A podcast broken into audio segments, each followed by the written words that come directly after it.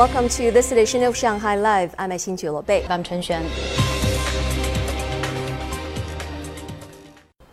The death toll from a magnitude six point eight earthquake that hit Luding County in Sichuan Province on Monday has risen to seventy-four, and thirty-five people remain missing as of seven a m today. thirteen aftershocks have been recorded in the area. Lei Shuran has more. Wanggangping town in Shimian County, one of the worst hit areas, has experienced several severe landslides following Monday's earthquake, leaving some residents missing. The Sichuan Forest Fire Department sent one hundred firefighters into the quake zone today. As many roads have been heavily damaged, they used assault boats and rubber boats to reach the town. At around eleven a m, an injured person in Aiguo Village was saved from a damaged house and was airlifted to a hospital. At noon, rescuers found eleven people buried at a construction site in the boundary of Wanggangping Town and Caoke Town. Two people have been saved and are in stable condition. Rescuers are still in the process of extracting the remaining nine. Currently, helicopters are one of the most important forms of transport for the injured. The Western Theater Command Air Force has temporarily restricted more than fifteen thousand square kilometers of airspace above the quake zone for rescue operations. Ten flight paths for rescue helicopters were established. The Air Force has transported six severely wounded victims, as well as twenty-two trapped people as of yesterday. The General Hospital of Western Theater Command has streamlined their patient intake process. The hospital has integrated the emergency department and the trauma treatment center, and opened green channel for the injured.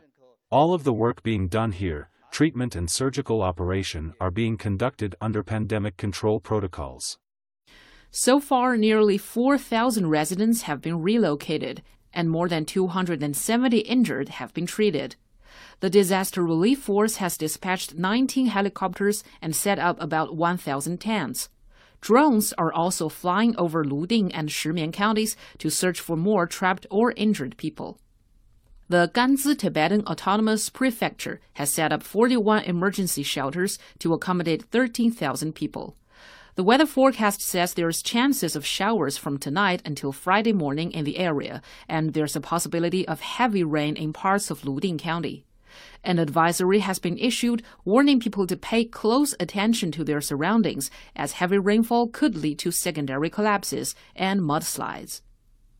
Shanghai's largest seedling base in Zhu Jintang, Jinshan District, has cultivated more than thirty-one million vegetable and fruit seedlings this summer, one of the hottest on record. Here's Zhang Hong with the details.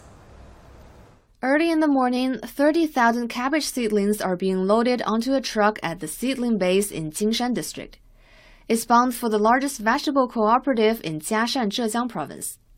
Vegetables can be harvested four months after the seedlings are planted. The seedlings are healthy. We come to Shanghai twice a week to collect them. We buy a total of one point two million seedlings each year from this base in Shanghai. This summer's high temperatures and lack of precipitation have made it more difficult for the seedlings to thrive.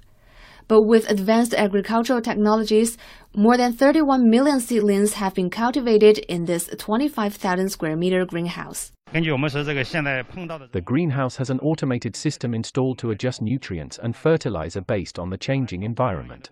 Even facing this year's high temperatures and lack of rain, we can still grow quality seedlings. The base has an annual output of sixty million seedlings. Nearly thirty types of vegetable seedlings and even watermelons are grown here and transported to places across the country. The recent shelling in the area surrounding the Zaporizhzhia nuclear power plant in Ukraine has led the International Atomic Energy Agency to call for the establishment of a nuclear safety and security protection zone. Stephen Renko has more. The I A E A issued a report yesterday which stated that while the ongoing shelling has not yet triggered a nuclear emergency, it continues to represent a threat to safe operations and could potentially impact critical safety functions that may lead to radiological consequences. According to the report, the I A E A urged an immediate end to shelling around Europe's largest nuclear power plant. United Nations Secretary-General Antonio Guterres yesterday stated that all military operations around the plant should cease. As a first step, Zaporizhzhia facility and its surroundings must not be a target or a platform for military operations. As a second step, an agreement on a demilitarized perimeter should be secured. Ukrainian representatives again called for the withdrawal of Russian troops from the Zaporizhzhia nuclear power plant. The Russian side maintains that the presence of troops in the area of the nuclear power plant is for security purposes. China's Deputy Permanent Representative to the United Nations, Gang Shuang, reiterated China's support for the I A E A's mission yesterday, saying both Russia and Ukraine should avoid any and all actions that endanger the safety and security of nuclear facilities.